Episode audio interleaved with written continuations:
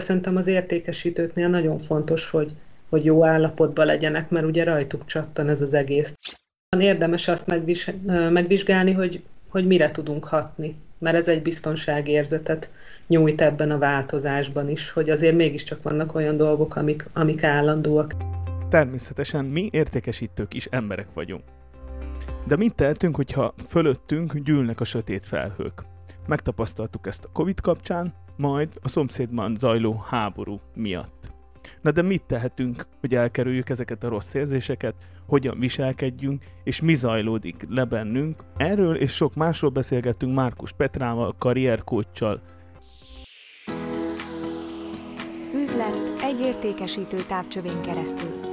Felfedezések, kalandok, tapasztalatok, vélemények a biznisz világából. Ladányi Kristóf podcastja nem csak értékesítésről.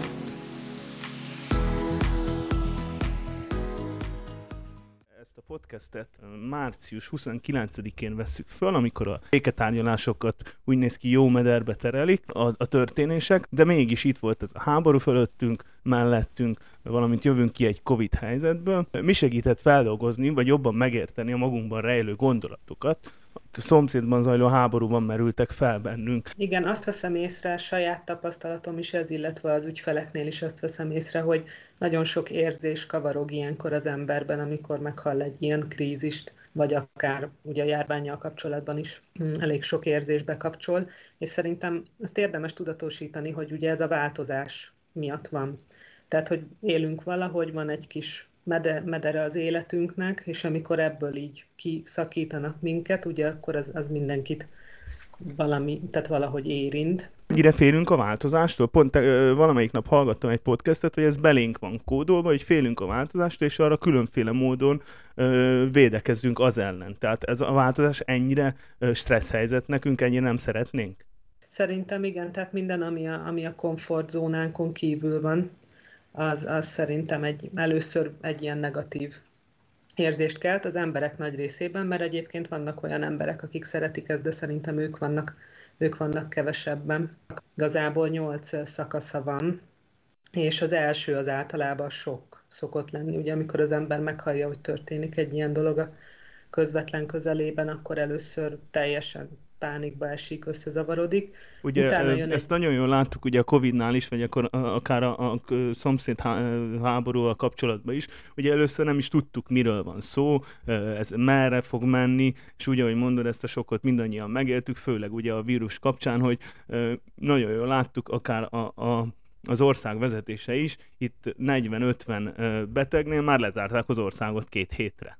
És akkor utána jön egy ilyen hitetlenkedési fázis, tehát amikor megpróbáljuk leválasztani az érzelmeinket az eseményekről, és ugye tagadjuk azt, hogy most milyen szituációba kerültünk, milyen nehéz helyzetbe, és utána jelenik meg a kétségbeesés, a düh, amikor látjuk, hogy majd nem fog semmi visszatérni valószínű az eredeti állapotba. És végül a legmélyebb pontja ennek a változásnak az a depresszió, tehát amikor tényleg leérünk a gödörnek az aljára és um, igazából, hogyha ide eljut az ember, utána jön a, felívelési fázis, az elfogadás, ugye amikor elkezdünk azon gondolkozni, hogy hogy tudnánk többet kihozni ebből az új helyzetből, és például, a, hogyha az értékesítőket nézzük, akkor például azt érdemes átgondolni, hogy a jelenlegi gazdasági helyzetből mit lehet kihozni. Tehát, hogy lehetne mondjuk másképp nézni, nézni ezeket az eseményeket, hogy milyen új területekre lehetne esetleg betörni, akkor um, esetleg a meglévő értékesítési tapasztalatokat milyen más szakmában lehetne hasznosítani, mert ez egy picit ilyen biztonságérzetet ad szerintem az embernek, hogyha van egy második vagy egy harmadik láb, amin állhat. Tehát azt mondod, hogy ugye ez egy hullám, amit eddig nekem leírtál, Igen. ugye a depresszió, mély depresszióig jutottunk. Igen, ugye itt elkezdünk hát ilyen szenáriókat felállítani, tehát hogy milyen utak lehetnek, mondjuk van több lehetőség is, és akkor a következő lépés az, hogy kipróbálunk egy-kettőt ebből. Megnézzük, hogy ez, ez hogyan működik, és a hetedik fázis az értelem keresés, amikor egy picit összeáll a kép, tehát úgy meglátjuk, hogy, hogy miért jó, most csúnyán hangzik, de hogy miért jó nekünk ez a helyzet, tehát hogy mit tudunk belőle kihozni hogy tudunk tovább lépni, és akkor ugye a lezárás, a beépítés, amikor ezeket az új, szak, új szokásokat, beépítjük a, a mindennapi életünkbe, és akkor így lesz vége ennek a hullámnak. Értem, de ugye mi emberek teljesen különbözőek vagyunk, valaki jobb, jobb rezilienciával rendelkezik, valaki hosszabban, valaki fejlődőképesebb, Igen. valaki nem. Tehát ez e, e, ettől függően kileng egy-egy személyiségnél, ugye egy kicsit jobban elkezd tanulni, vagy más irányokat venni, és van, aki nem tudom, nem tud akár kijönni a depresszióból, tehát aki nem fordul egy ilyen fejlődés felé, azzal mi történik? Időben teljesen eltérő, hogy ki mennyi, mennyi időt tölt el egy ilyen szakaszban, és um, valószínű, hogy van olyan ember, akinek szüksége van arra, hogy külső segítséget kérjen, mondjuk itt a mélyén ennek a hullámnak, és akkor érdemes mondjuk egy pszichológust, vagy akár egy kócsot is felkeresni. Uh-huh. Tehát a, a személyes részét mondod, mondjuk egy értékesítő ugye megakadt a munkájába, ö, teljesen depresszióba esett, és nem tudja merre, mert a vevőktől mondjuk azt hallja, hogy itt a háború, ö, Covid, nem tudom mikor ö, vásárolok tőled, nem tudom, hogy mi fog történni, ott akár tényleg hetekre ö, előre sem tudtunk prognosztizálni. Tehát egy értékesítő eljutott mondjuk egy ilyen szintre, vagy egy bármilyen karrierben egy ember, és hogyha ebből nem tud kilábalni, azt mondod, hogy ilyenkor jól jön akkor egy coach segítsége, akár, vagy egy külsős ember. Mindenképp hasznos ebben a, ebben a helyzetben, és ami még szerintem nagyon hasznos, hogy elfogadjuk az érzéseket, amik így keletkeznek bennünk, tehát hogy ne ostorozzuk magunkat azért, mert most sokkot kaptunk tényleg ettől a helyzettől, vagy, vagy negatív gondolataink vannak, vagy nem látjuk a kiutat, ez, ez ter, teljesen természetes, és minden érzés valid. Pont ezt akartam kérdezni, hogy milyen, milyen érzések merülhetnek föl bennünk mindennapjainkat bárnyékoló, ha esetleges háború kiterjedése során, vagy ugye a Covid kapcsán, milyen érzések lehetnek bennünk, amikkel szembesülnünk kell szerinted? Hát a szorongást, azt mindenképp megemlíteném, tehát hogy, hogy nem tudok hatással lenni az eseményekre. Még a tehetetlenség érzése, amit mondanék. Ilyen esetben például érdemes azt megkeresni, hogy mi az, amivel, amivel mégis tudunk valamit tenni. Tehát mondjuk önkénteskedni, vagy, vagy azokat a rutinjaimat megtartani, amik rá, ráhatással vagyok, tehát folytatni a sportot. Tehát nem teljesen beletemetkezni ebbe a helyzetbe, hanem tényleg a mindennapi dolgainkkal foglalkozni.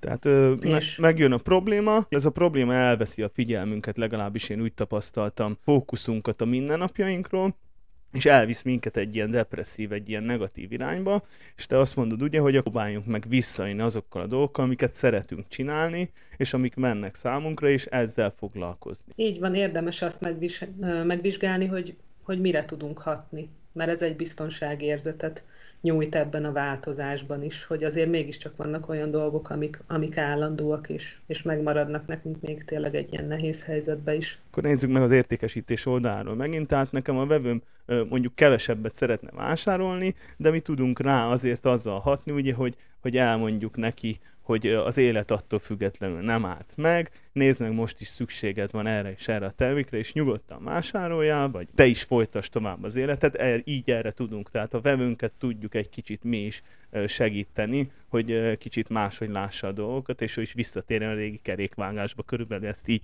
összegezném. Igen, igen, hogy um, arra esetleg fölhívni a figyelmüket, hogy mindig vannak ilyen mélypontok, tehát a gazdaságban is, meg a történelemben is, és ebből mindig van egy ilyen kilábalás, pont úgy, ahogy a változásnál is beszéltük, tehát mindig van egy fölfelé ívelő szakasz, illetve szerintem az értékesítőknél nagyon fontos, hogy hogy jó állapotban legyenek, mert ugye rajtuk csattan ez az egész. Tehát egyrészt van nekik is egy frusztrációjuk valószínű emiatt a helyzet miatt, és ugye közbe kapják a vevőktől is ezeket a negatív kommenteket, és hát ott azért nagyon ott kell lenni szerintem, hogy ne vegye magára ezt a negativitást, ami a vevőtől érkezik, hogy tényleg ő tudjon pozitívan, optimistán nézni a jövőbe, és hogy így ezzel tudja kezelni ezeket a vevői negatív hozzáállásokat, vagy hozzászólásokat. Igen, amúgy, amúgy ezt teljesen jól mondtad, ugye mi voltunk azok, a, akik azért a pandémia során is kiártak az emberekhez, találkoztunk mindenféle emberrel, nem csak a családunkkal kellett foglalkozni, hanem nap mint nap találkoztunk különböző emberekkel, ahol, ahogy te is mondtad, hallgattuk a negatív hozzászólásokat, hogy jaj, mi lesz, jaj, mi lesz, és nekünk bennük is kellett a lelket tartani, Igen. úgymond, és átadni azt az attitűdöt, amivel mi is tovább mentünk és erre szükség volt ugye nekik. Igen, ez egy nagyon-nagyon nehéz helyzet, ami nekem is személy szerint nagyon jól bevált, az a hírolvasásnak a korlátozása. Tehát én a, a kezdeti szakaszban hát szinte percenként néztem a híreket, és még lefekvés előtt is, és egyszerűen tehát szorongtam, nem is tudtam rendesen aludni, és így megszabtam magamnak egy limitet, hogy kétszer tíz percet nézem egy nap a híreket, és lefekvés előtt már nem is, nem is olvasom el, mert egyszerűen annyira rányomja az ember napjára a bélyeget, az, hogyha folyamatosan ezzel foglalkozik. Igen, ezt én is, a, el... én is ér, éreztem a háború elején, főleg annak kapcsán, de a Covid kapcsán is ugyanúgy az első egy-két-három napban olvastam a híreket, olvastam, olvastam, és tényleg a munka meg az élet rovására ment ez a negatív, ez a negatív hullám, meg ez a félelem, ami próbált magába húzni de, de én is ugyanezt csináltam, nem hagytam a harmadik, negyedik naptól, nem hagytam magam, és én is korlátoztam a híreket. Ez nekem is egy bevált módszer volt, úgyhogy ha bármi ilyen történik, mondjuk a hallgatóknak, ne a híreket bújják, hanem nézzék meg reggel és este, és ennyi foglalkozzanak a maguk, dolga, maguk dolgával.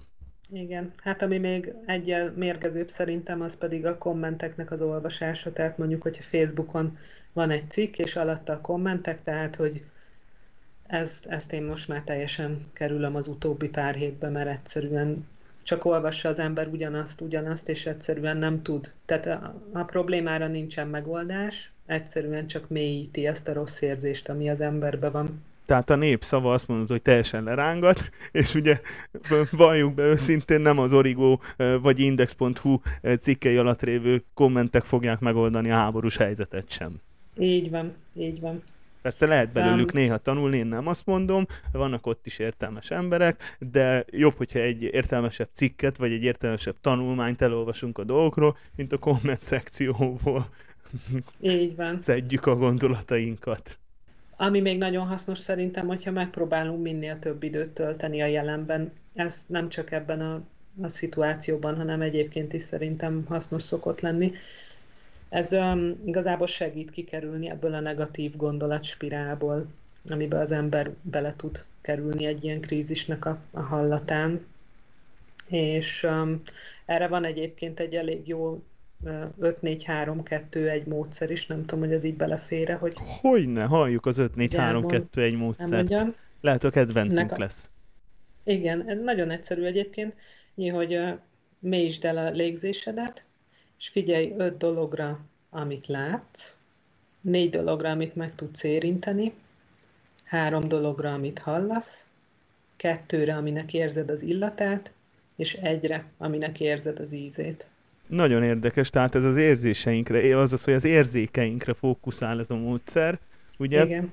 Nekem amikor azt mondod, hogy, hogy próbáljunk a jelenbe lenni, azt gondoltam, hogy ó, kisütött a nap, de jó, meg tudok inni éppen egy kávét a napocskán, és akkor az nekem milyen jó lesz. De hogyha előtte, a kávé előtt ugye ezt a módszert bedobjuk, akkor még jobb lesz, mert akkor tényleg ott jelen tudunk lenni. Ez a módszer leginkább erről szól, hogy jelen legyünk, ugye? Arra vezet Igen. rá minket. Igen, és közben is lehet kávé, kávézás közben is szerintem tökéletes. Hát, ott is vannak illatok, ott is vannak ízek, úgyhogy be lehet venni. Így van. Igen. Ami még nagyon jó lehet szerintem, az a közös programoknak a szervezése, családdal, barátokkal, ugye ez is egy picit kiszakadás a mindennapokból, a hírolvasásból, ebből az egész konfliktusból. Ugye a koronavírus kapcsán ezt volt nagyon nehéz megoldani, amit mondasz, hogy ugye találkozni Igen. a barátokkal, ismerősökkel, ez hiányzott. Sokszor ugye az emberek ebbe kapaszkodnak valóban, ez egy nagyon jó megoldás, és tényleg, tényleg nagyon jó a közösségben lenni, de például a koronavírus kapcsán ez hiányzott. Hát igen, ez egy nehéz szituáció volt, mert azért az online megoldások azok nem helyettesítik teljesen a, a személyes kapcsolatot, de ugye most már azért jobb lesz a helyzet, mert nyárra valószínű megint lemennek az esetszámok, már ugye most is sokkal kevesebb eset van. Érdemes kihasználni ezt az időszakot. És uh, úgy gondolod, hogy uh, tehát jön egy következő hullám, ezt majd az okosabbak, nálunk okosabbak megmondják, de azt mondod, hogy most ki kell használni ugye uh, a lehetőséget, és minél többet közösségbe lenni, mert lehet, hogy eljön uh, nem sokára újra az az idő, amikor nem lehetünk uh, együtt. Hát reméljük nem fog, de majd meglátjuk szerintem, hogyha ezek mind elmúlnak, nagyon-nagyon fogjuk értékelni az ezek nélküli világot, és szerintem pozitívabbak leszünk sokkal-sokkal, mint akár a pandémia előtt, vagy a háború előtt voltunk. Igen, ezt szerettem is volna behozni, hogy a, szerintem a hála az ebben a szituációban is nagyon fontos, tehát hogy megnézni azt, hogy mink van. Ezt, ezt azért szerintem érdemes átgondolni ebben a helyzetben. Tehát amit szoktak mondani, szok, szokásos, nem elcsépelt dolog, a kis dolgokban is ugye az ember meg tudja találni a boldogságot, nem tudom, ki tudok menni a kertbe, most nem azt mondom, hogy kárörvendők legyünk, de például más nem tudja ezt, de nekem van kertem, vagy pedig itt van az édesanyám, még vele tudok találkozni, ugye ezek kis dolgok mégis, de mégis nagyon-nagyon sokat jelentenek, és valószínű, ugye ezt még jobban fogjuk értékelni, mikor elmennek ezek a viharfelhők fölöttünk mellőlünk, remélem így lesz. Azzal lehet leginkább a, változásokhoz alkalmazkodni, hogyha valaki reziliens, és ez egyrészt egy adottság, de valamennyire fejleszthető is. És erre van például a Paul Dondersnek egy nagyon jó könyve, ami erről a, a változásról szól, és ebben van a hét reziliencia faktor, és abból hoztam még párat, ami így ide, ide kapcsolódhat, és esetleg érdemes megemlíteni. Mindenképp hallgassuk meg, amúgy 2019-ben volt azt hiszem az évszava reziliencia, amit én alig tudok kimondani, és én olvastam is amúgy ezt a könyvet, ajánlom a hallgatóknak, mert tényleg nagyon-nagyon jó könyv, vállalati környezetben, vagy akár az értékesítőknek is nagyon-nagyon sokba tud segíteni, úgyhogy, úgyhogy ajánlom mindenképpen, és akkor most hallgassuk, hogy te mit hoztál belőle. Én a realista optimizmust írtam föl elsőnek. Itt, ha már elértünk a, a változás folyamatában az elfogadás részhez, ugye a depresszió, és utána már ez a felívelés fázisa van, akkor tudunk már a, a reményteljes jövővel foglalkozni, és ide kapcsolódik ez a realista optimizmus, tehát hogy valószínűleg nem terjednek át ezek a harcok Magyarországra, nem fogunk belebonyolódni, hogy amit említettem, hogy bizonyos időközönként vannak ilyen gazdasági válságok, hogy valószínű itt is lesz majd egy felívelés. Tudom az energiával kapcsolatban, hogy mástól is meg fogjuk tudni majd oldani, hogy tudjunk gázt behozni, vagy lesznek egyéb alternatívák is. Tehát, hogy itt a reális látása a jövőnek, hogy ezeknek a dolgoknak a szem előtt tartása szerintem nagyon fontos. Illetve például még az is hasznos lehet, hogyha valaki tudja a képességeit kamatoztatni egy ilyen helyzetben, azzal is egy picit azt erősíti, hogy ő is tud valamit tenni ebben a, ebben a bizonytalan szituációban. Csak egy példát hozok, hogy mondjuk a jó a nyelvtudása, nem tudom, tud ukránul, és akkor elmegy tolmácsnak segítő pontra, vagy tényleg bármilyen módon segít. Illetve ami még ugye fontos, hogy, hogy az értékesítők is gondoskodjanak erről a kiegyensúlyozottságról, a, a jó mentális állapotról. Igen, ahogy Tehát, mondtuk, hogy ugye a mi, mi, mi, mi attitűdünket megérzi mindenki, akivel beszélgetünk, már pedig van. sok emberrel beszélgetünk, és hogyha mi úgymond lerángatjuk őket, akkor onnantól kezdve nekik is rossz napjuk lesz, és hogyha mi lerángatjuk őket, akkor én értékesítő vagyok, tudom nagyon jól, akkor olyan kedve lesz, olyan borulátul lesz, úgy látja a jövőt, és bármilyen termékről van is szó, nem fog befektetni, mert nem látja az értelmét, és nem látja, hogy ez hogyan fog tovább menni ez a szekér. Úgyhogy a mi attitűdönkön tényleg nagyon-nagyon sok függött, hogy mi mit mondunk. Addig nem is beszélünk róla, amíg a probléma nincsen jelen, nincsen nálunk, nincsen előttünk, addig nem kell róla beszélni. Persze, az más kérdés, amikor már ott van, akkor probléma, akkor pedig meg kell oldani, de ez már egy ö, jövőbe való dolog, mert most szerencsére ebből nincs problémánk. Igen, igen. Igen, és ezt megérzik szerintem a, a vevők is.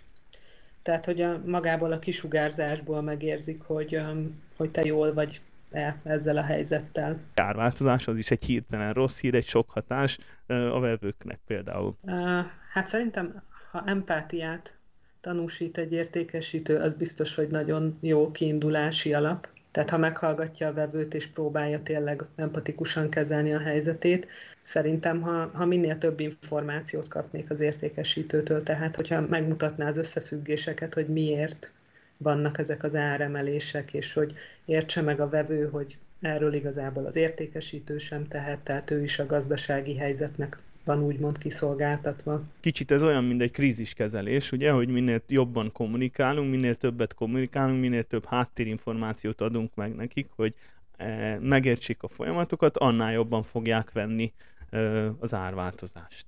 Így van, igen, igen. Ez volt a mai üzleti felfedező. Hogyha tetszett, akkor kövess minket LinkedIn-en, Spotify-on, Google Podcast-en, vagy Apple Podcast-en, vagy bárhol, ahol megtalálsz minket, és hallgassd a következő adást is. Köszönöm.